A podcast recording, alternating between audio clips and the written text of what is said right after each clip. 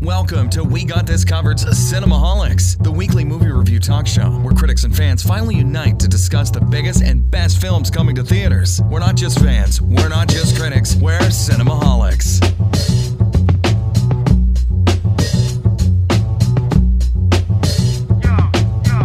Welcome once again to Cinemaholics, the official podcast of WeGotThisCovered.com. I am Jon Negroni from the Internet California and from the Internet Pennsylvania. He's writing all over the walls inside a dingy bathroom in Bushwick. It's Will Ashton. Yo. Joining us from the broadband basement, he's currently the star of a new reality show called Gigolo. And don't worry, his stage name is still Soundmaster. It's Soundmaster Maverick Hines. I don't have much to say to that. I'm sorry. That's okay because we have a special guest uh, for the first time on Cinemaholics from the Internet Kansas. She's blasting out "Call Me Maybe" on karaoke with Charlize Theron. Welcome to the show, Abby Olcese. What can I say? It's my song. That's right, and you know what? We decided to call you for sure on Yes. the show to talk about Tully Wow. and a bunch of other things. Uh, but Abby, for those of uh, for those of us our listeners who aren't familiar with your work, uh, where do you come from? Who do you write for? Um, I am based in um, the Kansas City area, and I write for a few different websites. Uh, you can find me on Sojourners, um, Birth Movies Death, and Think Christian. Um, I've also shown up on Relevant a couple of times. That's right. You did the uh, the super review. Uh, I was supposed to be on, but I uh, I submitted my stuff way too late. But I will say uh, for the super review for Avengers: Infinity War, I was I had already sent out my stuff, and I was reading your responses to the questions, and I felt better because like I feel like we were on like the same wavelength because like we were like they were literally some of the same exact like thoughts that we were having. So I appreciated that. Good, good. I'm glad I could represent. Yeah. Um, so, as I already alluded to, we're talking about Tully this week. This is the new film from Jason Reitman and uh, Diablo Cody. And so we're going to review that. And we also have a few mini reviews to get to. We're going to be talking about John Mulaney's new Netflix comedy special, Dear White People Season 2, Howard's End, uh, a miniseries, and a few other things. And uh, before we get into all of that, we have a few off topics. Uh, first of all, don't forget that we have our Patreon is live now. And uh, if you check out our Patreon, patreon.com cinemaholics, you can find episodes from our spin-off podcast. Uh, you guys may remember we did a Marvel Cinematic Universe breakdown episode uh, with them. They put out that episode, but it was only part one. And if you were listening to Cinemaholics this week and you were like, where's part two? Where, where Sam and the gang, they, they were supposed to talk about from Ant-Man all the way to Infinity War. Where is it? Well, it's it's on their spin-off podcast feed. Anyway, that's all I got. Uh, we have the links to that in the show notes, and you, so you can find part two there and listen to the rest. And of course, subscribe to their show. Uh, I'm sure you guys are going to love it. And uh, we have another bonus episode coming out this week. We have an interview with Valerie Complex about film criticism, uh, the MCU, the future of it, and a bunch of other really interesting topics uh, that you guys are seriously. It was an amazing conversation we had with Valerie. And then before we jump into the main event here, we have a listener email from Francis. And uh, I, I really thought this was a, a good one to bring up because uh, it gets into a couple of things. First of all, in names, but also the name of our show. So uh, Francis emailed us and said, you know, I've emailed before, and uh, it was, uh, I think, the email she was talking about uh, movie snacks and wanted to know what we get, what we eat when we go to the theater. I think this is back in like September, but uh, what one thing we did, and we apologized, Francis. Um, Maverick was correct, by the way, because Maverick said that Francis might be a name for a woman. Um, so we, we we said Francis, and we kind of went to he. That was that was our our bad. Um, but yeah, Francis uh, cleared the record for us in this email and said Maverick was correct. Just FYI, Franny is from being a she. It's almost too perfect to say because I actually adopted the nickname from Franny in American Dad.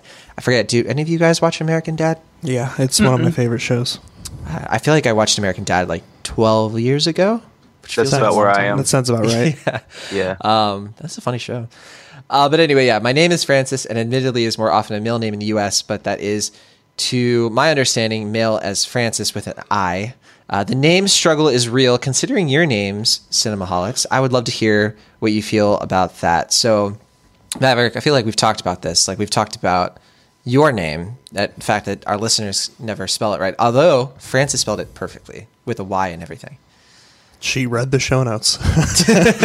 Good job, Francis. She referred to it. yeah, she looked it up once. Yeah. Didn't even call you dad once. Well, that's actually kind of insulting. That's my real name. The Maverick with a Y or No, Dad. with okay. Dad. Yeah. Mhm. yeah, so she also said I I know it might be slightly unrelated to movies, but then again, what about actors who have names that are too interesting to always get right the first time you say or pronounce them? Did anything come to mind for you guys? Uh, Timothée Chalamet, I guess. I uh, If I'm understanding the question correct. yeah, like Chiwetel Ejiofor. Oh yeah. Nikolai Coast Nikolai Coster-Waldau from uh, Oh, Game yeah. of Thrones for sure. Can never get that right. Which is it's also a killer to type because there's so many letters. I, at that point, I'm just copy pasting. yeah, exactly. Uh, Gugu Mbatha Yeah. Ra, Which I- Yeah, that was the one I was just about to say. Oh, if I could. Yeah. I do. Am I saying Charlize Theron right, or is Theron, or I always I. I always thought it was Theron, but then I was watching or I was rewatching the Between Two Ferns interview with her, and she was explaining that I guess it's Theron, Theron. like uh, it's hard because she's from South like Africa. Sharon, like there. I guess that's how she Huh. explained it. Theron. Okay. So Yeah. yeah, I, I mean, I'm sure she gets both pronunciations, so I'm sure she doesn't really mind it at this point. But I I think it's supposed to be Theron. Okay. I, I I appreciate that. I'm going to take your word for it, Well, But if you're Yeah, wrong, I hope I'm not incorrect and I got it backwards, but you're going to be we'll kicked see. off the podcast for one yeah, week. I know that would be quite the shame. But Um, what about uh, David Oyelowo? I think I'm saying that right. Oyelowo. yeah, yeah, that's a rough one. It's tough. It's tough. Yeah. But uh, yeah, names are tough. But Will, um, I, in terms of our name, Cinemaholics, I don't know if a lot of listeners know this, but you actually that was your idea to name this show Cinemaholics. Where did, where did you come yeah, up with well, I pitched the name and then you uh, took the ball and ran with it. So yeah. I think so. I think I just put it in a list of names and I showed it to our producer, and the producer liked that one the most, and that's how Yeah, I Cinemaholics was born. Super rags to riches story there. yeah. I mean, I, I guess it's worth noting that um, we were initially going to go with one name that was more inclined with someone we were going to be produced with, and then that fell through.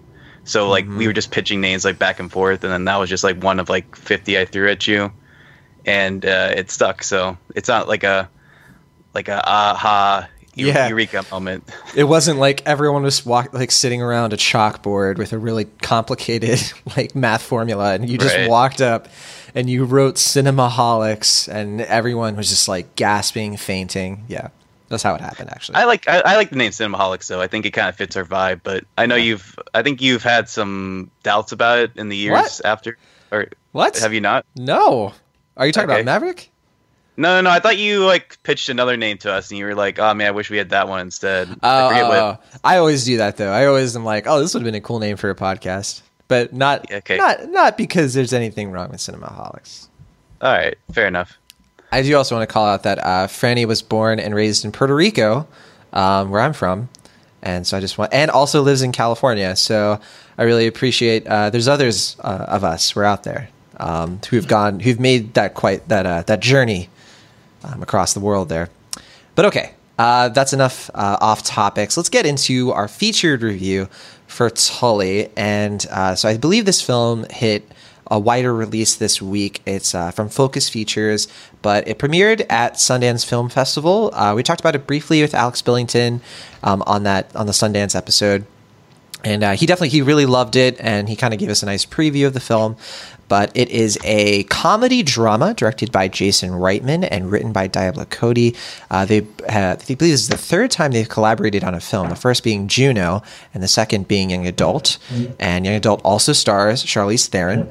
Uh, and this film stars mackenzie davis uh, mark duplass. Is it du- duplass or duplass? Duplass. duplass, Duplass, i've I heard think, it yeah. both though will because i've always called him duplass. Do you know abby? Uh, I don't, but yeah, like speaking of names, I think Yeah. that's that's a good one yeah to talk about. definitely want to follow through on that. Yeah, I've heard it more Duplass than Duplass. So, but who knows at this point? But I mean, we've also heard Gal Gadot more than we've heard Yeah. Gal Gadot, which is the correct. I was also um, I was talking to somebody, and I guess it, her real name is Rihanna. I always thought it was Rihanna. Wait. Who? but- oh, Rhian- oh yeah. That, I thought you were talking about Gal Gadot. I was like, No, no, I, I was just talking about names. I'm just thinking more that come up top of my head. Like um, it's Rihanna instead of Rihanna, or it's Rihanna instead of Rihanna. It's Rih- It's everyone says Rihanna, but it's actually Rihanna apparently. Rihanna. Huh. Man. And uh, I guess she just kind of goes with it. but in interviews Wow. she said it's Rihanna. Done a lot And, of uh, curveballs at as well. All right. Well, Yeah. uh, the film And, also uh, stars Ron Livingston. There's just Yeah. one left. But uh, yeah. Uh, oh yeah. I'm sorry to say. I think uh, Reitman and Cody did they also they worked on um, Jennifer's Body, right? Um, I Uh, don't know. no. No, I know uh, Diablo Cody wrote the script for that, but I don't think Reitman directed. Yeah, Okay. he didn't direct that one. Okay. Maybe Yeah. he was a producer. I'll look it up. But Um, yeah, it depends on how you define collaboration. Yeah, because he directed Juno and obviously directed Young Adult. And, yeah, but anyway, um, the film is about a struggling mother. Uh, she is pregnant. Um, she has two kids already. She has kind of like a very familiar kind of marriage uh, with a kind of a befuddled nice guy, and they're about to have a third kid. And as this starts to happen, her life becomes incredibly difficult, and uh, the challenges of being a mother of three really starts to hit her um, on a lot of levels, emotionally, physically, and uh, even mentally to a degree. And uh, so she finally decides to take the advice of her, I believe, younger brother or older brother. Okay, I forget like what if it was older or younger. But I got her the brother, young- I got the younger impression. I don't know. Um, he uh, he suggests that she should get a night nanny, and the night nanny, played by Mackenzie Davis, enters her life, and uh, from there, that's when the movie gets going. So, starting with you, Will Ashton, uh, you know, what do you think of Jason Reitman in general? Do you like his films, and uh, where, were you at with this one? Well, uh, first uh, clarify. Yeah, he did direct or he did produce um, Jennifer's Body. So you were right on that Okay, one. so But, uh, creatively they collaborated, but yeah, he didn't direct. yeah. So, but to answer your question, uh, I tend to have, I guess, somewhat mixed response to his resume in the sense that uh, I love Up in the Air. I really, really like uh, One of my favorite Thank You movies. for Smoking. Yeah.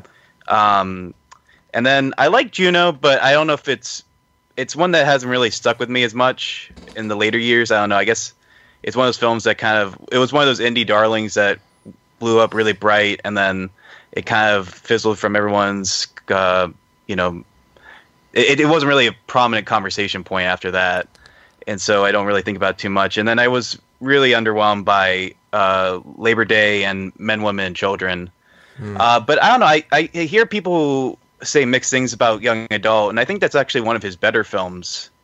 Uh, and I think that's where I go with Tully is that I feel like this movie is more in the vein of Young Adult than Juno, even to the point where the movie seems to kind of comment on how like Diablo Cody's resume always gets defined as quirky, and she makes a point in this movie to kind of call that out and like ask like what that even means at this point. which I was really amused by. But um, yeah, you call it a dramedy. It seems like it's more on the drama side of things than a comedy. And I, I tend to actually think of this movie more as a Diablo Cody film than a Jason Reitman film because it seems so personal to her. Uh, if it's not her most most personal film, then certainly uh, one of her most overtly personal films because she has talked about interviews how it relates to her uh, experiences with motherhood, especially as I believe she says she has three children herself. Yeah, that's right. Um, but I mean, I was really taken by the first two halves of this, this film, mainly because I liked how the style of the film was kind of more in line with what he brought to the show Casual, which is like not usually like his style before that. It has like a kind of like precise like uh, speediness to it. I remember like his first three films, there's like a exact style to it, and this one has a little more of a looseness to it that I liked. Uh, except for like there's like a really fun montage uh, I guess closer to the midway point of the film, which is I think one of the highlights of the film. Uh, I think but it's I- followed up pretty well though with uh, a scene uh, on a trip to Brooklyn. That uh, the editing for that kind yeah, of a that's nice really follow-up. fun as well. Yeah, Uh, and that felt very real. Like that's uh, that, that felt more authentic than if they just played one song. Mm-hmm. it reminded me over- of the opening yeah. of the original Star Wars, where the ship just keeps going and going. Uh, I guess so. Yeah, that I kind can of see visual. That It was that kind of visual trick of like playing with your Yeah. anticipation. now, for sure. And um, so I guess I was really taken by the performances, especially by uh, Charlize Theron and Mackenzie Davis. I think Mackenzie Davis is easily one of my favorite young rising actresses, and this is just another great showcase for why she is going to have a big, bright career after this. Um, and obviously, Charlize Theron has proven many times at this point why she is great, and this is just another example of that. Um, but I guess where I'm going to differ is that I wasn't crazy about the twist, and I'm not going to give away what it is, but I just it, it was one of those twists that throughout the movie I was just like, I really hope it's not going to go in this direction and then sure enough, it, it it doesn't go exactly that way, but it goes in a similar route, and I just wasn't quite as impressed by. I appreciate it. I understand what the movie's trying to do, but I just don't. It didn't gel with me as much as I would have liked. Well, that's that's the part where we differ, but we'll we'll get to that Yeah. in a minute. Um, uh, real quick before we get to the next, uh, I do want to say Mackenzie Davis. I I loved her in Blade Runner twenty forty nine, um, and I do want to. I'm looking forward to what she might be doing in this new Terminator film she's supposed to be in. So Yeah, Wow. I, I hadn't heard about that. yeah, I'm not sure. If, have they announced what her role is? Because she's not. Uh, It's Sarah still in- Connor. no, it's still in pre production, so I don't think they've made any real announcements yet. I heard she might be like a villain type character, like someone who works with Skynet. so I'm not quite so it's sure. like a, a the inverse of her role in The Martian. Almost. I guess so, yeah. But I, will, I mean, she has done more than that. I mean, she was very good in uh, a movie called like What If, for example. Um, I, a movie I'm apparently the only person that likes Freaks in Nature. I thought she was really fun in that. She was Um, in What If? Yeah, she was. Was she? um, she, was remember. uh, Adam Driver's girlfriend. That's right. Yeah, yeah, yeah. Wow. I you completely that missed now? that. I remember her from a few other things, but yeah, not that. I mean, she's also. I mean, most people I think I think know her from Black Mirror and uh, *Halt and Catch Fire*. Mm-hmm. Oh, Uh, I haven't seen either, but I've heard good things about both of them. that awkward moment. Obviously, everyone. That's Oh, on, yeah, that's on everybody's mind. Oh man, I forgot she, she was in that. Um, but okay, Abby Olcese, uh, Jason Reitman, Juno. There's a lot to cover here, but uh, yeah, Sure, yeah. How do you feel about his uh, filmography and Diablo Cody and this film in particular? Uh huh. Um, I let's see. I think I, I first became aware really of of Jason Reitman um, with with Juno, and um, I feel like his collaborations with Diablo Cody have consistently been among his strongest. With Up in the Air being kind of the outlier, um, which is also really good.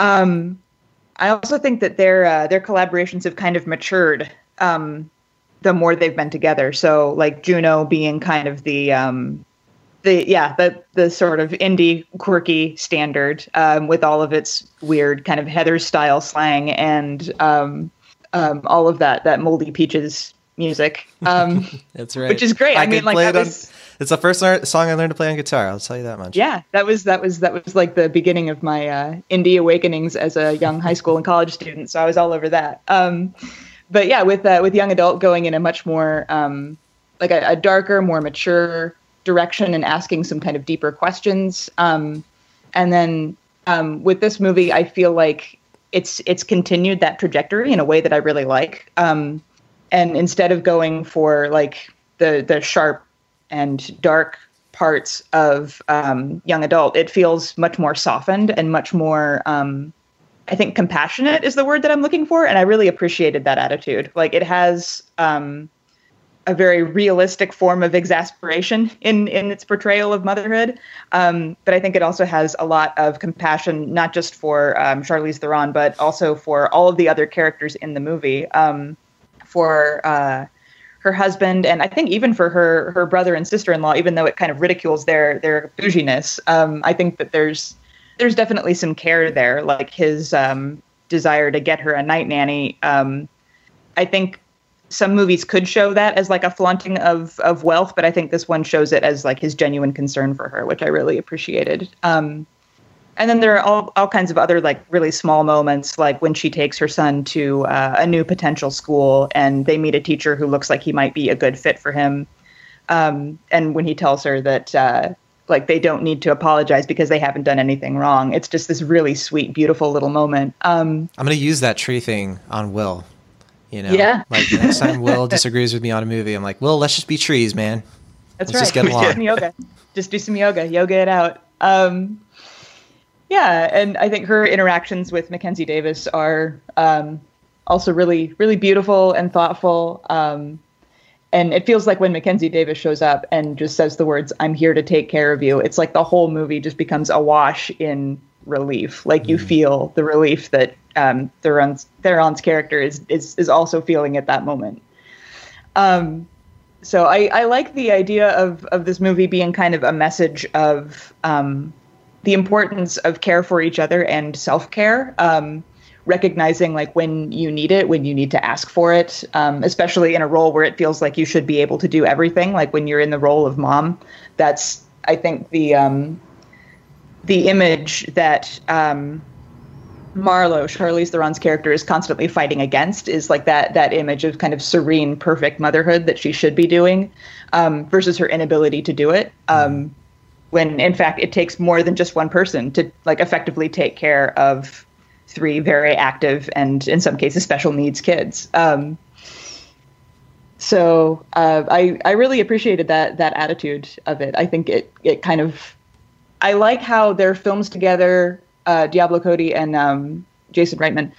I almost mark different points in their life. I think as well as their their collaboration. So like you've got the kind of quirky out of the gate stuff of of Juno where it's like this exciting new thing and you've got young adult where it's like it's a little bit jaded and then Of course, Jennifer's got- body when of course they right, went through yeah. that whole satanic ritual thing, you know. you know times. that it, it bonds people i think when that happens you come out the other end and it's just your relationship's different um but then with this it's like it it's embracing a different part of adulthood i think that is there's a little bit of disappointment i think um in in thinking about like the parts of you that have come before um but there's also kind of a settling into comfortably i think into new relationships and a new a new part of your life So it's like a better This Is Forty, unless you guys really like that movie. I No, Uh, it's it's a better. This is forty. This is forty is is not not one of my favorites. So I think yeah. I don't think I we've don't- ever talked about that movie. Will Yeah, I don't I don't hate it. It's not my favorite Judd Apatow film by any means, and it's certainly messy, but I, I think it has some charm to it. But this movie is certainly better than that. great. Uh, as far as me and Jason Reitman go, I think uh, I remember seeing "Thank You for Smoking" being very confused by it. Uh, I, I, I honestly I haven't seen a lot of his earlier work, and uh, I, I do I do know he's written some Office episodes or directed them, I should say. And I, I'm with you, Abby, on like Juno was like my like high school movie, but I only saw it like once, I think. And I remember all the attention it got, and I remember really enjoying it. But like Will, I just sort of faded from my memory. Like I can't really remember. I can remember a lot of that movie, to be super clear. But the things about it, like the comedy and the like the really witty dialogue, has sort of faded out of my you know my mind. So I'd like to revisit it. I I, I can't recall. Like I, I couldn't I couldn't really sit back here and say like is it one of his better films or not. Uh, I think in terms like of Up in the Air, uh, which I absolutely love. I love that film, and Young Adult, which I also really like. I uh, yeah yeah I just I, I've been way more hit or miss with all of his films since then, um, including ones that he's produced, uh, with the exception of probably Whiplash. But yeah, Men, Women, and Children. I don't know what in the world he was going for there. uh, I I didn't even see Labor Day, but uh, Oh yeah. man, Labor Day is even worse. Oh man, that, good thing I didn't see it then.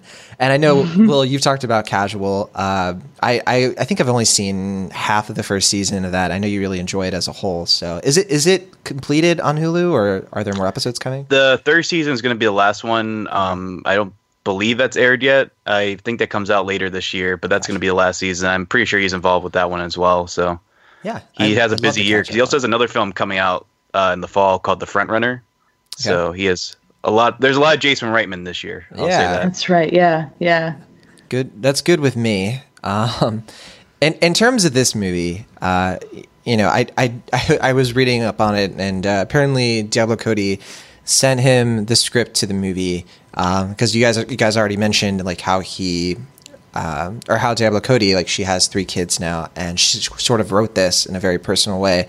And Jason Reitman apparently read the script and immediately was like, "Okay, this has to happen," and uh, thankfully so. So this movie, I'm kind of the opposite of Will, where I was really, I was really enjoying it all the way through, uh, enjoying it in the sense of it was provoking thought and it was making me directly empathize with a human experience that I will never faithfully have. Um, I will never be in Charlize Theron's shoes in this situation, this like connection of motherhood.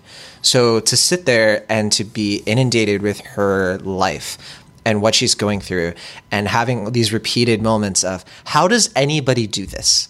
Which I love. I love movies that do that, that like force you to connect with people that uh, are just very just have completely different experiences in you and uh, it does it in a very it does it in a way that is still entertaining to watch that has a lot of the Diablo Cody dialogue uh, that I personally enjoy. I really enjoy her her wit, her style of wit, and she does the script in, uh, in a certain way to make Charlize Theron's dialogue like it makes sense for her to be kind of this person who like you she has these flashes of wit that she allows to escape to the surface that no one around her seems to really appreciate except for her uh, which was a very unique character write write up you know this sort of person who you can tell she was very witty and she was very sarcastic in her youth but she's become kind of cynical and jaded kind of as you were saying through her young adult years.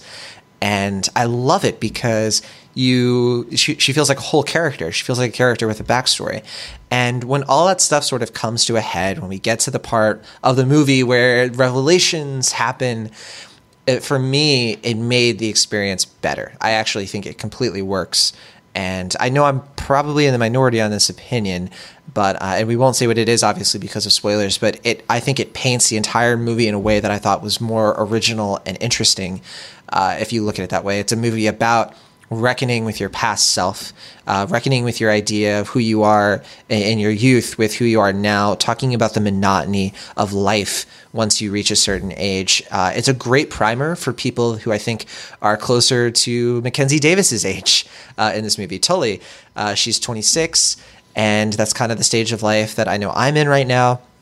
And uh, being at just 27, and so like to sit here and sort of be like this is coming you know you're gonna you're gonna reach this point in your life where you're gonna be very nostalgic for the days you're in now uh, i really appreciate movies that are honest enough to uh, make you think about these uncomfortable topics so uh, Maverick Hines, uh, we saved you. We saved the best for last. Um, that was a mistake. what, what, did you think of Tully? Um, I I keep going back and forth. I, I don't. I feel like this is one of those ones that like I need more time to sit on to really develop a full opinion because it, it, it like I understand that like this is really good I, and I really I enjoyed the experience of watching this movie a lot, but I also felt like I was missing pieces. Um, but I think that's like I should clarify that's not uh, I think a fault of the movie. I think that's a fault of me just not being able to connect. I think you kind of alluded to like there are certain things about this movie that I I'm never going to be able to understand.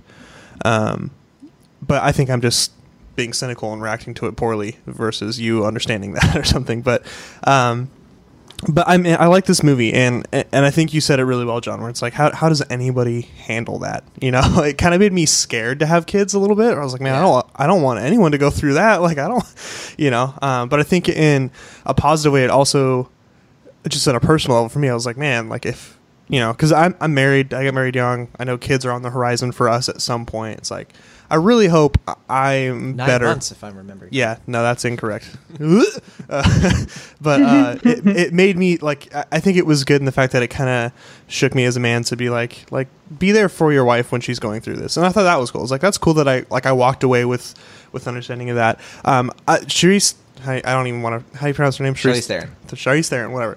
Um, yeah, I think I might have accidentally pronounced it the wrong way with my review, so I feel bad. So we have a lot of work to do. It's yeah.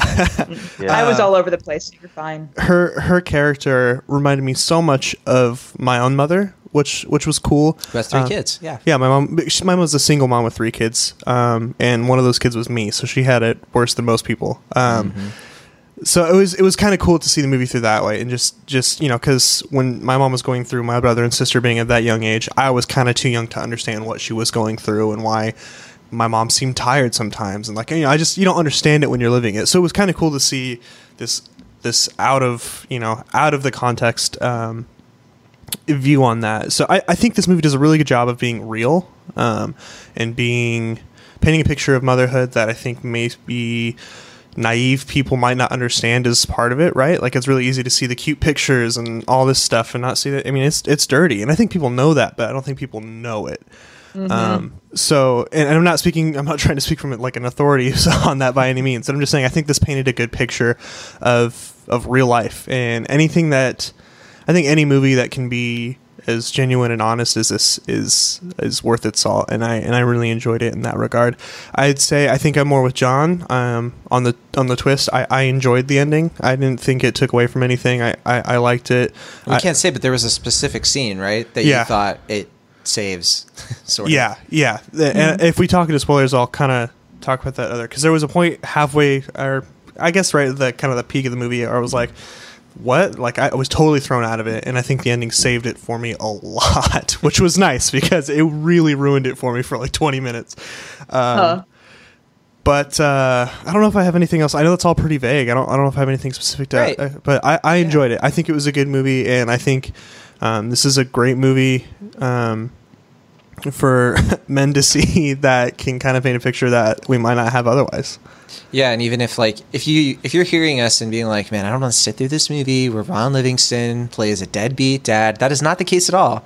Very realistic portrayal, I think, of dads. You know, Yeah. where you know Yeah. part of the movie is like he's sort of checked out a little bit, but he's still there. He's still engaged and he's still like involved. It's just he is not necessarily recognizing Yeah, what the mother is going through. Exactly. Right. I wouldn't say he's like you know. in, in like overtly bad or anything like that. Yeah. Like he's not you know mean or like yeah, like he does he does homework with the kids. And like, Yeah. obviously when he gets home, he Yeah. kind of helps out, but like there is still sort of like there's a missing like I think Abby said like self care um, that sort of the main character has to like put on herself and to I think that has consequences that uh, yeah Yeah, he's more like aloof, I guess, than anything. And uh, Yeah. his aloofness is it results in one of the funniest lines in the movie, but I can't give it away because it's closer to the end. But Yeah. I also heard they added a scene towards the end to make him more sympathetic, which I find interesting. So I'm wondering if the script Huh. was actually a little more uh, scrutinizing with his relationship with the uh, the family. But Hmm. no, I agree with you. I, I like that the movie actually didn't like make him like uh, he's not an like a stereotypical dad in that in that sense. It, Yeah. it actually made him feel more human, realistic. I'm, I'm glad that we didn't get into spoilers because, and we were considering this, like, should we talk about, because there's a big twist, there's a big revelation, but I, I think this is a movie that chances are you haven't seen yet. And obviously, there's the elephant in the room that we're talking about this movie Tully, which technically is wide release. I think it's in enough theaters to count as wide release, but it's the following film to Avengers Infinity War, you know, the movie that I think we talked about it last week, and it's sort of the movie right now. And so this to me feels more of like a film that I think all of us enjoy to a degree and that everything is I, I think is worth checking out. I don't want to speak for anybody else, but Yeah. uh, I think that if you're looking for sort of a a late spring um, indie film that is just by somebody that I mean, is it is it even fair to call it an indie film at this point since it's focus and it's you know it's a very accomplished director and it, I don't know. Same. I forget I forget where we draw the line on indie, but you know what I mean. It's it's it's a Yeah. more under Yeah. the radar film. It's a more like you know I, I, the, I, the word is escaping me. It's kind of indie adjacent. I really feel Is like it- there should be like a like a word that we invent for like studio indie where it's like sort of in between but not quite. It's I like mean- a hidden gem in the making. Yeah. Is it a mid-budget film? Technically, I don't know what the budget is. Uh, I don't know what the budget is either, but I would assume it's very small. Um, it's only made three million in the box office so far. Wow. Oh so- really? Wow. it, it is a hit for this type. Breaking records out here. Um, Wow. it, it probably costs like half that. yeah. But uh, yeah, so I, th- I think I think that basically covers it. We'll get into our final thoughts and grades, but uh, I think in terms of flaws and, and problems with this movie, there's none for me that I think are worth even bringing up. I know Will, you already talked about um, the twist just didn't quite work for you, and we can't really get into detail on that. Is there anything else about the film though that you would get into in terms of like, I don't know, what's holding it back for Well, you? sure. I mean, I I wasn't particularly. I don't know. I guess I, I I had some discernments with how the other children were portrayed. Mhm. Uh, I mean, I, I feel like the oldest daughter. It was interesting that like they kind of not necessarily forgot about her, but like she was focused on the least, I guess, of the three kids. And I guess that kind of is reflective of the relationship the family has, where she is this the one that kind of has to do her own thing and stand up and do like help out her mom whenever she needs to, as there is Mhm. shown in one scene. Um, and then there's a child in the movie. Uh, his name's Jonah, and uh, I'm not 100% sure where I stand on the uh, personification of. So they don't outright say it, but it's heavily implied that he has autism or he's on the spectrum. They say And, he's uh, atypical, Yes, like the yeah. Right. Yeah. Right. And um, as someone on the spectrum myself, I've, I mean, Jon just shared a review for someone who was very negative on it. And actually, I haven't really seen too many uh, opinions from that regard. I was actually trying to find some to see what the community was thinking. Um, as someone on the spectrum, I, I don't know. I mean, I, I recognize what the movie's trying to do, but I do understand that it can be seen as like a crutch for the narrative and to understand like to make it seem like more extreme and that can that can not seem so great but at the same time i do think there i do think there is a very loving relationship between the two. And i don't i don't think the movie is necessarily critical of jonah it just recognizes that he's uh, as the movie likes to say quirky.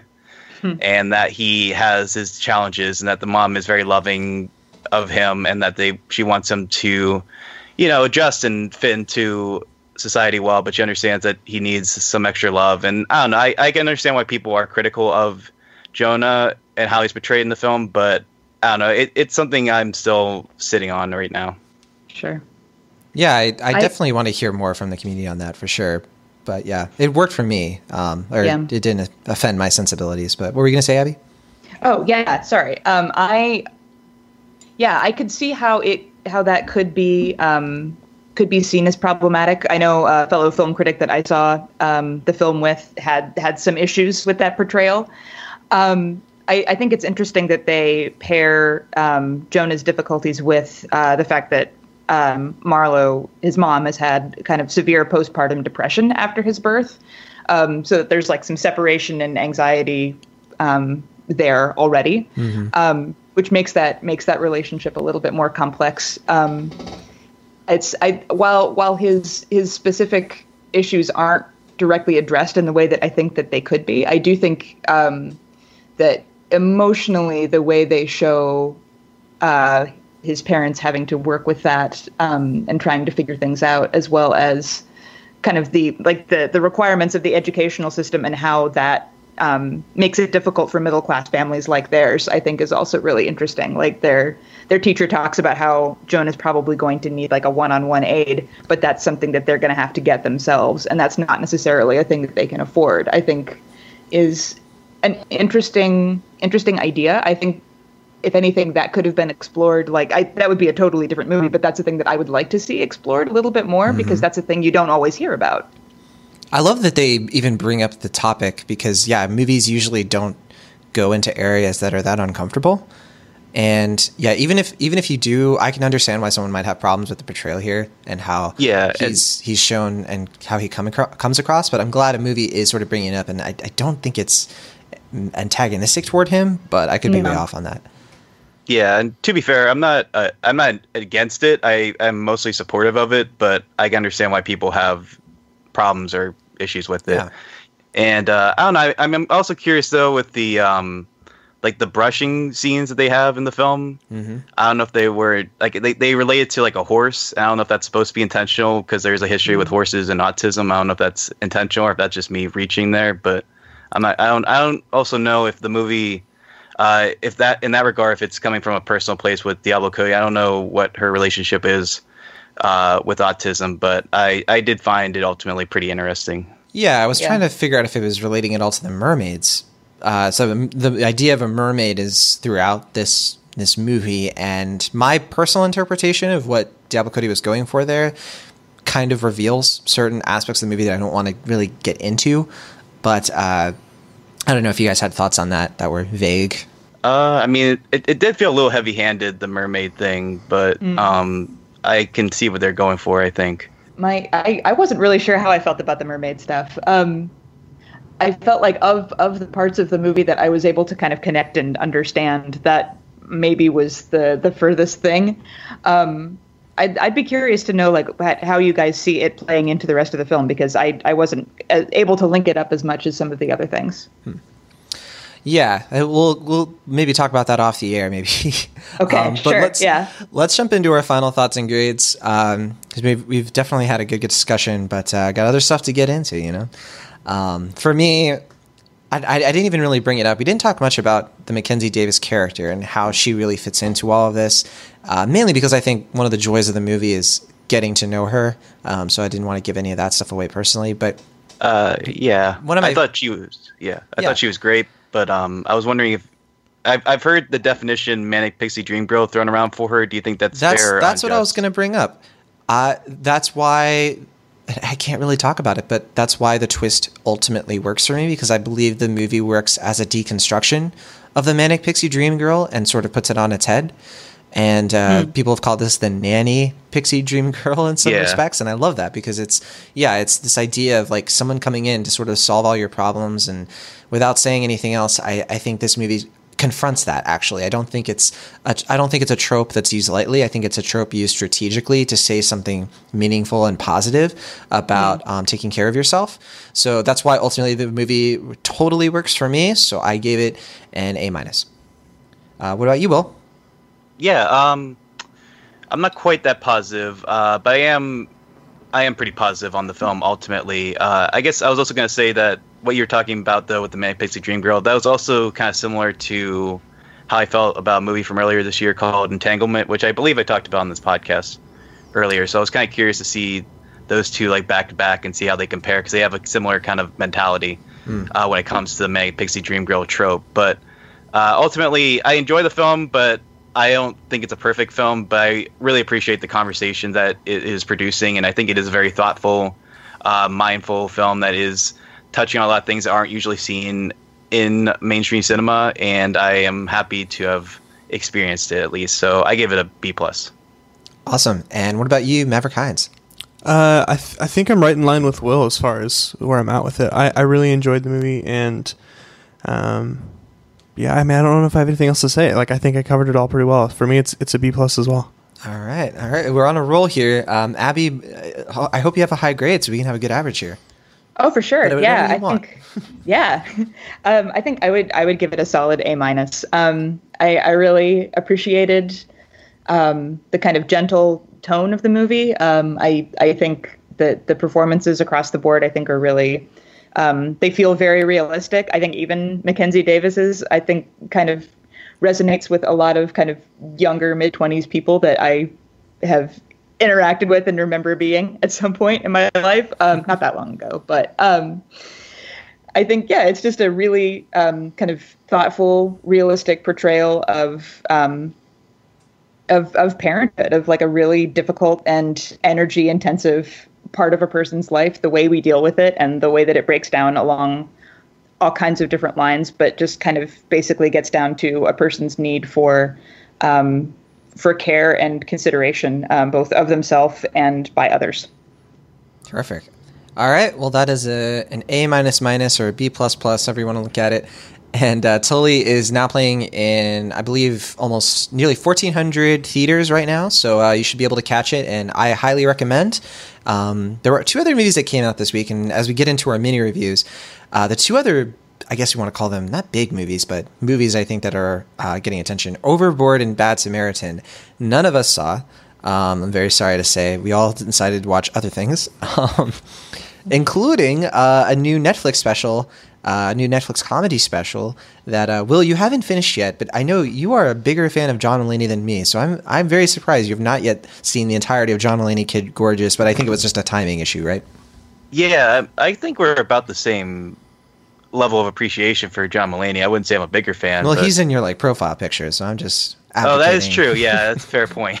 just saying. Uh, yeah, no, I, I am a very big fan of John Mulaney, and I I am looking forward to watching the rest of the special. But because of timing, like you said, I haven't gotten a chance to watch it all. How far are you into it?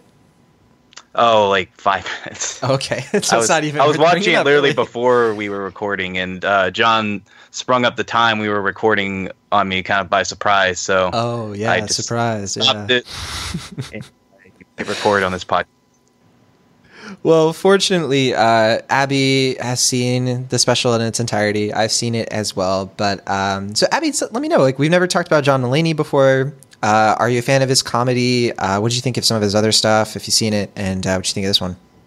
Yeah, I'm a I'm a huge Mulaney fan. Oh, thank Um, goodness. Yeah, I I love him. Um, I I've enjoyed his other two specials, like um, New in Town and Comeback Kid, are just like they're they're frequently quoted in the the Olcese household. So we we we know we know the virtues of one black coffee um, very very well in my house. Um, and something I've always enjoyed about Mulaney is that like like me, he grew up in Chicago. I he spent a lot longer there than I did, but we both were elementary school students in Chicago. Um, and so like some some bits of his comedy, like specifically in this new special, the one where he's talking about stranger danger and school assemblies and stuff, or like things that I can like re- directly relate to. Like I can see the same thing in my brain. You know, Detective Bittenbinder. I don't know if I know Detective Bittenbinder like specifically, but we definitely had like Mm-hmm. dare officers that would come to our school and give like the same speech. So it was yeah, Yep. it was it was very very close to the real thing. You can find Um, that stuff online too. Like people are unearthing it because of the special, Yeah. and it's amazing. Yeah. Yeah, I saw a few clips from the the Bittenbinder video, and it's it's pretty funny. Um, I do think this special for me has a few less like immediately iconic moments than some of his earlier stuff, um, but overall, I think it's got it's got really good really good flow, and I think it's a it's a really good follow up to the stuff that he's been doing. is just consistently strong and funny, and something I'm sure I'll be watching again in the future. Yeah, I think it's hard. I never grade the comedy specials because I think it's hard to really judge one on first viewing. But uh, my, my first impression was I actually I like this one a little bit better than Comeback Kid. I don't think it's quite where New in Town and the top part are, as I think his like quintessential. You know, those are the specials. that Yeah. really were uh, game changers for him as a writer. But um, I, there there were moments in this one like there he he addresses um, Donald Trump directly, but he does it in I think a very unique and original way. Uh, Uh-huh. there's a I think the the tear that he goes on about assemblies is one of one of my favorite things that he has done for an extended amount of time. I mean, it just goes on and on, and I, I loved it. I, I think the it kind of loses steam toward the end. I was kind Yeah. of yeah. He you definitely feel it, and he doesn't have a great closer, but. Uh, I think the early stuff totally makes up for it, so I'm, I'm a big fan. I'm, I'm, I'm curious to hear what you think of it, Will, once you uh, once you get to it. But I feel like another podcast is going to be like, "Oh, Will, we were supposed to start recording," and uh, so you've got to pause it again. Just a forever cycle of that, whatever. Well, yeah, your other podcast is called "It Ain't Ogre Till It's Ogre," so who knows how many times um, you'll be uh, called upon. But Yeah, who knows? all right, well, that's John Mulaney, Kid Gorgeous. It's now streaming on Netflix. Highly recommend. Um, let's talk about uh, Will. Why don't you talk about the week of? That's another Netflix uh, thing. It's a Netflix film. Uh, this is Adam Sandler, right? Yeah, that's right. It's his uh, fourth movie in his Netflix contract, or at least his original Netflix contract. Four down, uh, one to go, right? What's that? It, four down, one to go. Uh, yeah, I guess he has a new tron- contract now. Uh, Oh. another four films. I think the next one's going to be like a Jennifer Aniston starring murder mystery kind of thing. so it sounds like they're just going to be aping Oh. off of uh, Game Night Oh. in a way. So Huh. I don't know. But anyway, yeah. So this movie is uh, it's the directorial debut of Robert Smigel, who people probably know best as the creator and voice of uh, Triumph the Insult Comic Dog. Yep. He also Yeah. uh, he's also pretty prominent in SNL history. He uh, he he did a lot with the show. I think one of his most uh, prominent con- contributions was the Saturday TV Funhouse series from like the mid two thousands. Yeah. If anyone besides me remembers those, Oh yeah. uh, yeah, those those skits are very very good. Um, I do wanna say- cat.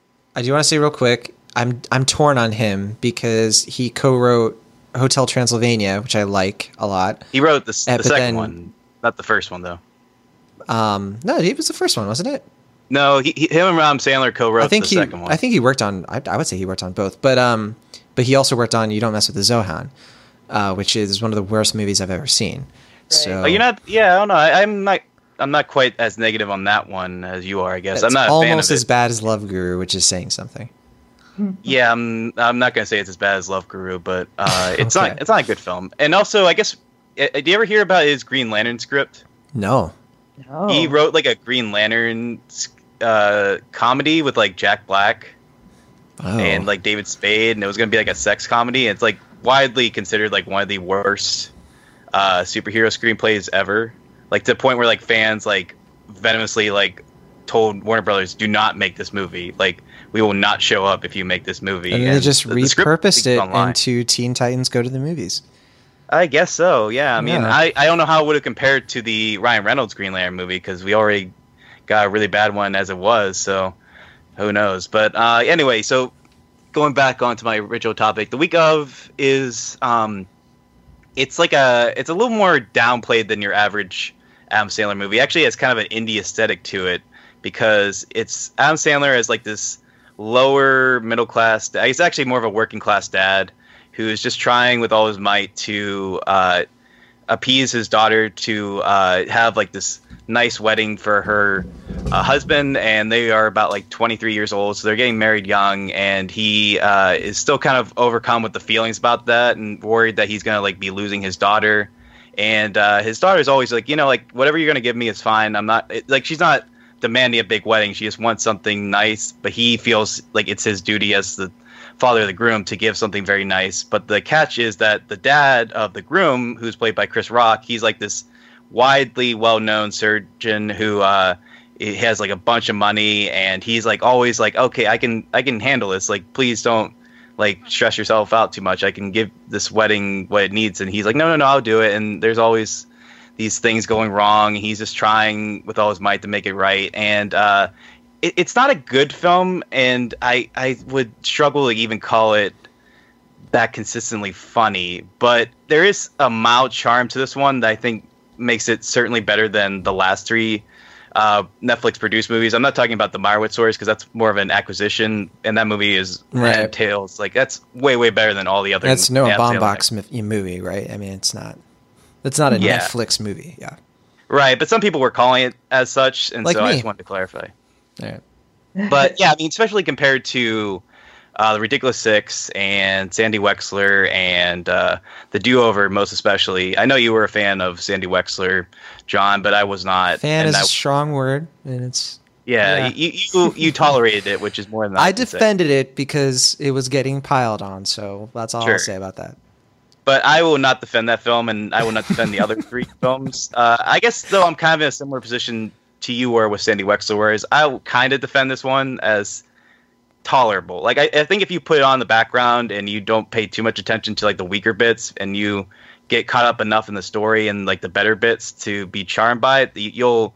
You, you won't regret this one as much as the other ones that he has made with Netflix. But that said, it, it's still kind of baggy and it, it really doesn't it, it doesn't really have a main focus beyond the premise to the point where it's like it's also two hours and it could have easily been about like 95 minutes maybe mm-hmm. a little less and it would have been perfectly you know length there's no reason to make this movie past the two hour mark but overall i mean it's it's certainly the best of the four he's made with netflix uh, if you're an adam sandler fan i think you might get something out of this one truth be told but other people who are not fans of adam sandler i'd say steer away because you're not really going to get much so i'll give it a c plus Ah, that's better than I expected. Um, Yeah. that, it's almost enough to make me interested in watching this. So I think- kudos. Yeah, you might actually like this one. I, I think if you are You like you- bad movies, Jon? Like what? No, no, no. I mean, I, I would say like if you like if you enjoyed Sandy Wexler for its like sweetness and you didn't mind that it went on for too long and stuff like that, you you'd probably enjoy this one. All right, I'll consider. We'll we'll talk about this afterward then. Sure. Um, okay, so uh, Abigail Olcese, you you saw a miniseries that I have been told that I'm supposed to see, and it stars one of my favorite actresses. It's called Howard's End. Uh, so, what is this miniseries, and where can people find it, and what is it about? Yeah. Um, so the miniseries is an adaptation of the E.M. Forster novel of the same name. Um, people who have been watching movies for, I mean, watching a lot of movies or who are children of the 90s um, probably remember that uh, there is an actual film version of Howard's End that kind of came out of the, the Merchant Ivory stable. So you might be wondering, you know, we've already got this quality movie adaptation. Why do we need a miniseries version of it? Um, but it's actually a really timely um, reintroduction of of this series. So the plot is um, these this this family, uh, the Schlegel sisters, uh, played by Hayley Atwell and uh, Philippa Coulthard, is her um, her younger sister, and then they have uh, a brother as well, Tibby. Um, they become friends with a um, wealthier family uh, in uh, in in Germany on on vacation, um, and kind of become linked up with them. And the family is headed up by uh, Matthew Macfadyen, who you might recognize from um, Pride and Prejudice, as well as like loads of other BBC shows.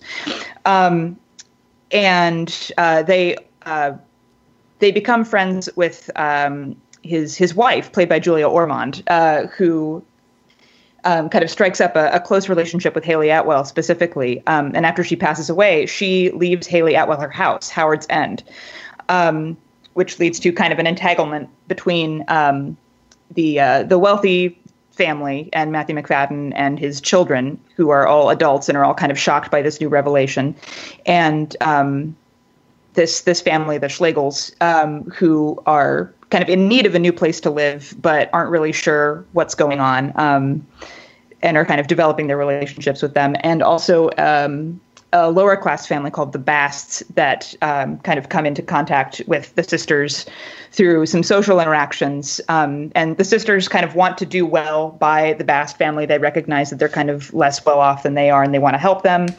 Um, the uh, the their their new wealthier friends aren't um, as supportive of their their support of them, um, and they have kind of a series of arguments over how much help they should give this lower class family, as well as some feelings that the the Basts, uh, particularly Leonard Bast, the um, the husband of the family, has by the way that he's being treated by the sisters, who um, treat him very charitably, but sometimes kind of as like a like a social experiment that he really doesn't appreciate.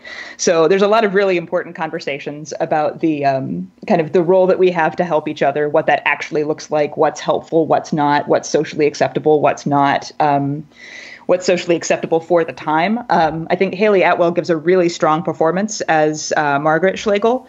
Um, she's really kind of, I think, a heroine for the ages. She's very um, intelligent. She's very kind. Um, she is very reasonable, I think, about like the choices that she has to make over the course of the story, um, and her relationship with her family, which I think is really well developed and very sweet.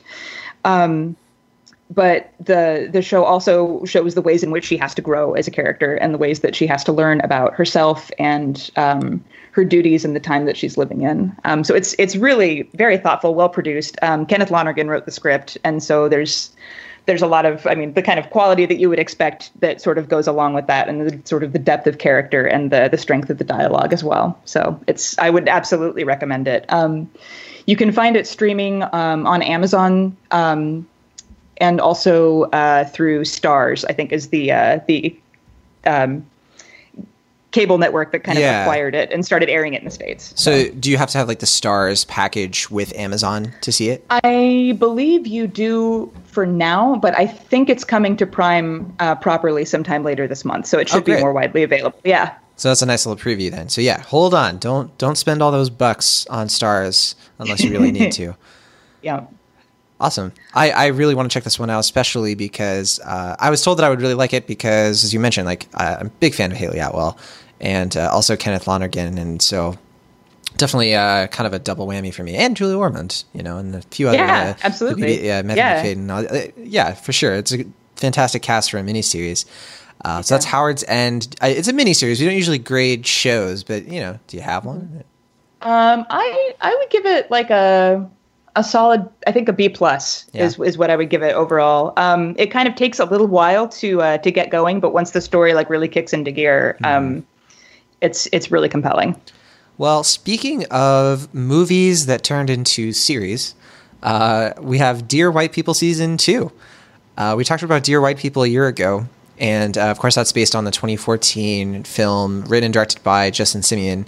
And he also created this series for Netflix. And, you know, I haven't re listened to my review of Dear White People season one and I wonder like w- how far I've come on that uh, initial take because I don't think I had finished season one um, before like we had talked about it. Will and Yeah. uh, I know we both generally pretty liked it, and I think I want to say that I was a little bit like I really liked uh, how Justin sort of evolved the series from his original idea in 2014, but I don't know if I was as strong on like which is better, the movie or the series.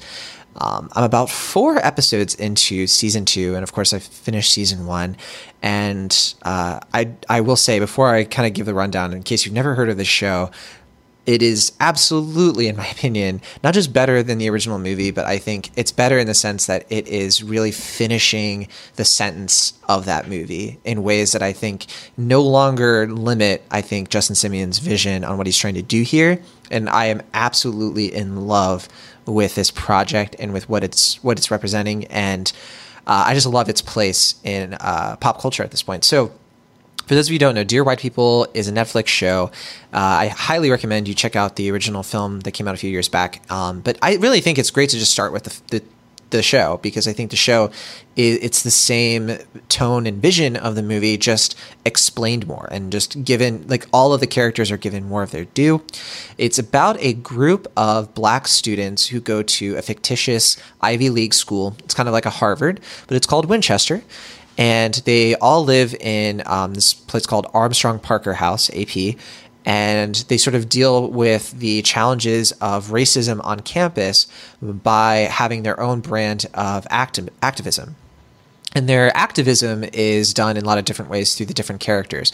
You have one character, the main character, arguably Sam, but it is very much an ensemble show.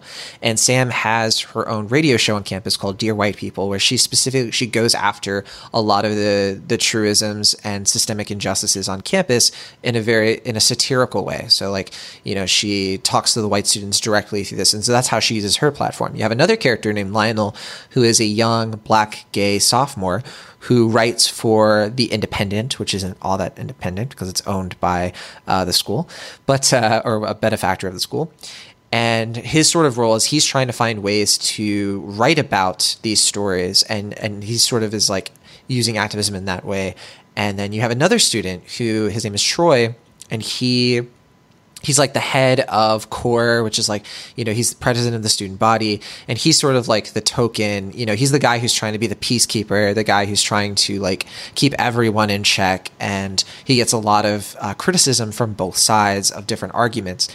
And there's a lot of other characters uh, specifically oh my gosh uh, reggie who uh, is that actor um, he he he is like a star in the making and he had some of the best uh, best moments in the series. I believe you pronounce his name Marque Richardson, and uh, so he he is just fantastic in this. But um, and I think he might have been in the movie possibly. So, uh, but Richardson uh, plays the student who use he's sort of the he's dealt with some of the worst of the injustices. In the first season, um, one of the campus security guards pulls a gun on him, and it, it's showing how he's trying to use that experience to sort of help other students who have those same fears.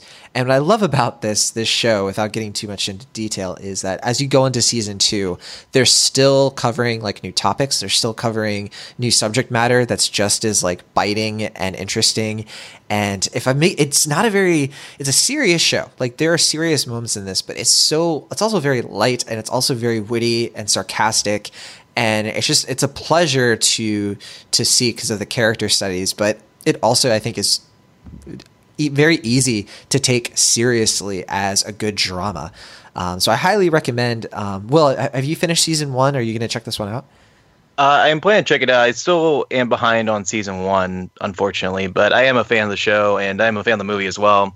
And I, I agree with you that with the movie, there's a lot in the movie, but I think he just had so many ideas they couldn't fit neatly into a hundred minute film, and so I'm glad the show is allowing him to expand and really kind of develop like develop his thesis even more. And mm-hmm. uh, yeah, I'm looking forward to seeing what he does with this new season. Um, have you seen it before, Abby? Uh, yeah, I'm actually I'm I'm kind of in the same boat as Will. I've watched most of season one, but haven't finished it yet. But I am really looking forward to season two. Um, I loved the movie when it came out, but I agree. I think that the the series aspect of it has really allowed uh, Justin Simien to expand on a lot of his ideas in in interesting ways and develop those characters even further than he already had. Yeah, well, I, I highly highly recommend um, everyone get into season two. Uh, I'm gonna try to finish it this week, but uh, the first episode in particular captures, I think, the fever dream that is a Twitter war uh, in a way that I don't think any show or movie has really done well yet, and I, I, oh. really appreciate it. And uh, I always love hearing Giancarlo Esposito. He does the narration, and it's uh, it's pitch perfect. But that's Dear White People season two. I don't even know how I would grade it. Uh, probably like an A minus. Um, but I think uh, the series as a whole is an A minus for me, honestly. But okay, the last thing I have, and I won't spend too much time with it because we're out of time. But uh, RBG, Ruth Bader Ginsburg, is a new documentary that just came out and uh, I managed to catch this one kind of at the last minute. And this is uh, it premiered at Sundance, and I, I, I don't remember if we talked about it in the Sundance episode, Will, but uh, yeah, this one. I think yeah, we brought it up briefly. yeah. Well, it's a documentary. It's it's a look at the life and work of Justice Ruth Bader Ginsburg. She's of course in the Supreme Court.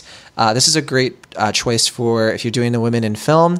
Uh, this was directed by Julie Cohen and Betsy West, and obviously it stars Ruth Bader Ginsburg as well as Gloria Steinem and uh, quite a few other familiar faces. And I don't know where you guys are at with the story of Ruth Bader Ginsburg, but um, like Tully, uh, this was a movie that uh, I was able to watch that like made me learn something, right? Um, because I feel like I knew plenty about Ruth Bader Ginsburg, her career, but a lot of what I knew about her came from her work on the Supreme Court.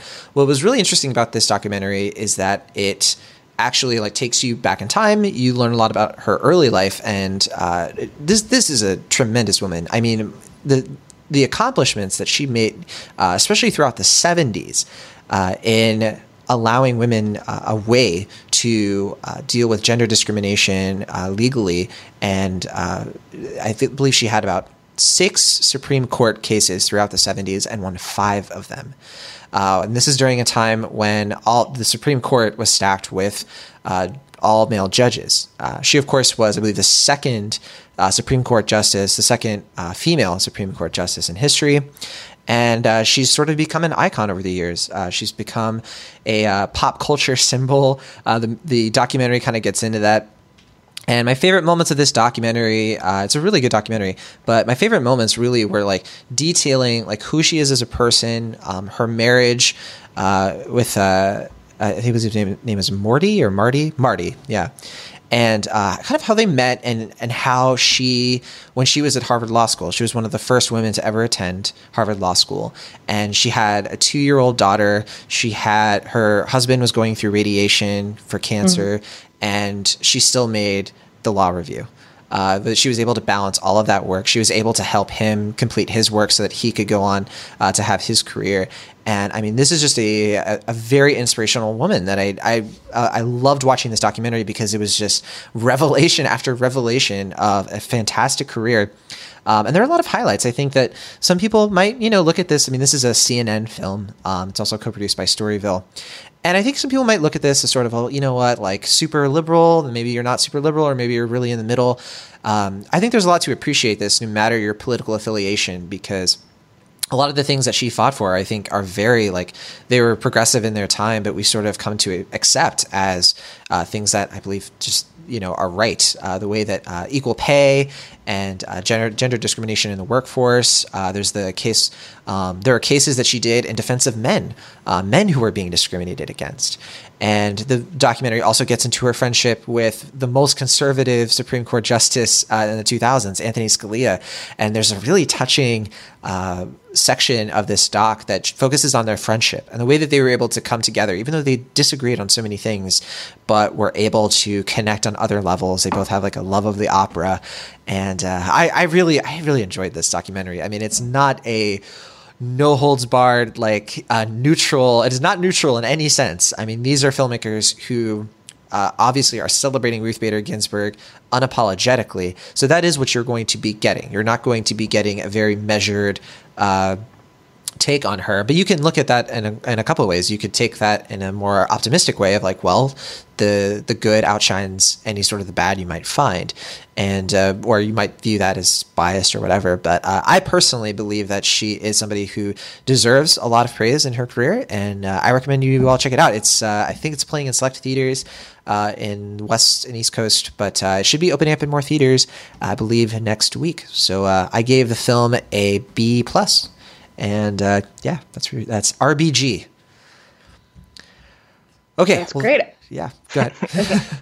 I didn't know if you guys had any reaction to that. I don't know. Yeah, any no, that's, RBG that's fans I'm, in here? Yeah, I'm excited to see it. That sounds really awesome. Yeah, I'm surprised they didn't call it the notorious RBG. Right, uh, but that right, is brought right. up. Yeah. All right, well, that's it for mini reviews. Uh, we have a lot of films coming out next week, and I don't know which one we're going to be talking about uh, in our featured review yet. The two big yeah. films, yeah. So let's let's hash this out real quick. Uh, we have a wide release from Universal. Uh, it's called Breaking In. Uh, I, this is the film I want to see the most. It's a home invasion thriller directed by James McTeigue. Uh, he, I think he did V for Vendetta. I don't. Did he, has he done anything since? Uh, he did Ninja Assassin. Oh, in 2009. oh, I hated that movie. Um, well, hate's a strong word. I loved not liking that movie. Um, Okay. yeah, this movie stars. I'm very indifferent on that film, and I'm very indifferent about the release of this film. So I, I still want to see it. It stars Gabrielle Union. Um, is about it, it's a home invasion, like I said, and uh, she has to. She's trying to rescue her kids from a bunch of home invaders. And I don't know. This looks like a kind of a breezy summer uh, blockbuster. Not even a blockbuster. yeah, maybe I don't know. I, I, I cannot see us being actually good, but it could be fun in a trashy bad sort of way. Okay. Um, there's also it's this or Life of the Party uh, from Warner Brothers. Uh, this is Uh. starring Melissa McCarthy, directed by her husband Ben Falcone. They did uh, Tammy and the Boss as well together. Uh, a woman decides to go back to college after being dumped by her husband, but ends up in the same class of school as her daughter. And I read this and I was like, okay, this is literally that Family Guy episode with James Woods that's about bad ideas. like, that, I got a kick out of that, honestly. Well, thankfully James Woods isn't involved in this one. Yeah, especially these days. Um, Yeah. But hey, that's not all that's coming out. We also have some uh, limited releases. Revenge is being released by Neon in uh, some wider markets this week. Uh, this is another great women in film, uh, uh, directed by Coralie Fargeat. So if you have a chance to see this, uh, you can add that to your list. And she also wrote this. I, I believe I don't remember which one it premiered at, but I know it played at Fantastic Fest and Toronto. Um, so I, but I've heard nothing but good things. Um, I've heard it, it topped some lists, uh, top ten lists last year. So, uh, Oh, wow. this, yeah, yeah, it stars Matilda Lutz. Uh, a young woman is on a romantic getaway with her wealthy boyfriend until it's disrupted by some of her sleazy friends on a hunting trip, which intensifies after she's left for dead. The trailer is pretty bonkers, so I, I'm looking forward to this one. And uh, And don't yeah. forget, there's yeah. a new Mike Myers movie coming out, Oh, I didn't even. I don't even have that here. I didn't even want to bring it. up. Terminal, with Margot Robbie. Oh, yeah, I do have uh, that. Simon Pegg. Margot Robbie And Mike that- Myers. Vaughn Stein's directorial debut, but this is from RLJA or RL, RLJE, um, which I'm not quite as familiar with. So Yeah, it's it's kind of strange that this uh, new Margot Robbie movie. I think her first after I Tonya is getting such a limited release. yeah, So I don't know about that, but it seems kind of interesting. The trailer looks neat in a visual sense. I don't know what the story is really about, but I don't know. can I just say I don't okay. I don't love Margot Robbie's agent. You know, I Why is like that? Because she does like things like Focus, I Tonya and then Suicide l- like Legend of Tarzan. Legend of Tarzan. I mean, this we learned from I Tonya that she's like one of our best young actresses right now. So come on, like put her in an A24 film, put her in something like. I think we learned that before, right? I mean, she was great in Wolf of Wall Street, and she was. And I mean, the waiting. movie Suicide Squad is not good, but she's great in Suicide Squad. I think So, I think yeah. she's doing her best, you know, regardless. But that's what I'm saying is like I just want to see her in better movies that are more Sure, I mean, I agree with that. And then last we have Dark Crimes, um, a new Jim Carrey film from Saban Films. Uh, Oh, is that actually coming out? yeah, supposed to be at least. It's based on that New Yorker article about. Uh, I think it's like a cold case that gets reopened, and it's a thriller. I'm not very interested in it, but uh, it's it's releasing in a bunch of uh, theaters this weekend. So those are our choices. Uh, which one are you looking forward to, Abby? Um, I'm I'm kind of like perversely interested in Terminal. Like I, I think it looks like it could be a total disaster, but the cast is really interesting, um, and it Yeah. looks really highly stylized. So yeah, we'll see. We'll see how that turns out. I hope we have another Cloverfield paradox situation where like a big Netflix film shows up out of nowhere Yeah, and that some- becomes our episode. Yeah. Maybe, uh, yeah, I don't know what else is coming out with Netflix, but maybe if there's even like a show of some note coming out next week, maybe we could do that instead, because it doesn't seem like these movies are really going to capture the cultural zeitgeist. Yeah. Well, let us know in, of course, the comments of this episode. Email us uh, any of your suggestions that you want us to feature because of Avengers Infinity, where honestly, it's it's casting a huge shadow over the other releases. So uh, we're doing our best to provide you with films we think are worth You know we could doing finally a feature do? discussion. Yeah. What? Stranger Things season two. Oh, jeez. We never did that. Right, because I don't think you ever watched it either of you. That's true. That is true. Yeah. Not you, Abby, but Maverick. He's still here. Um, okay. Well, that'll that'll do it for our episode of Cinemaholics. Thanks as always for listening, and thank you, Abby Olcese, for coming on uh, our show. Where can people find you if they want to uh, read a lot of your work?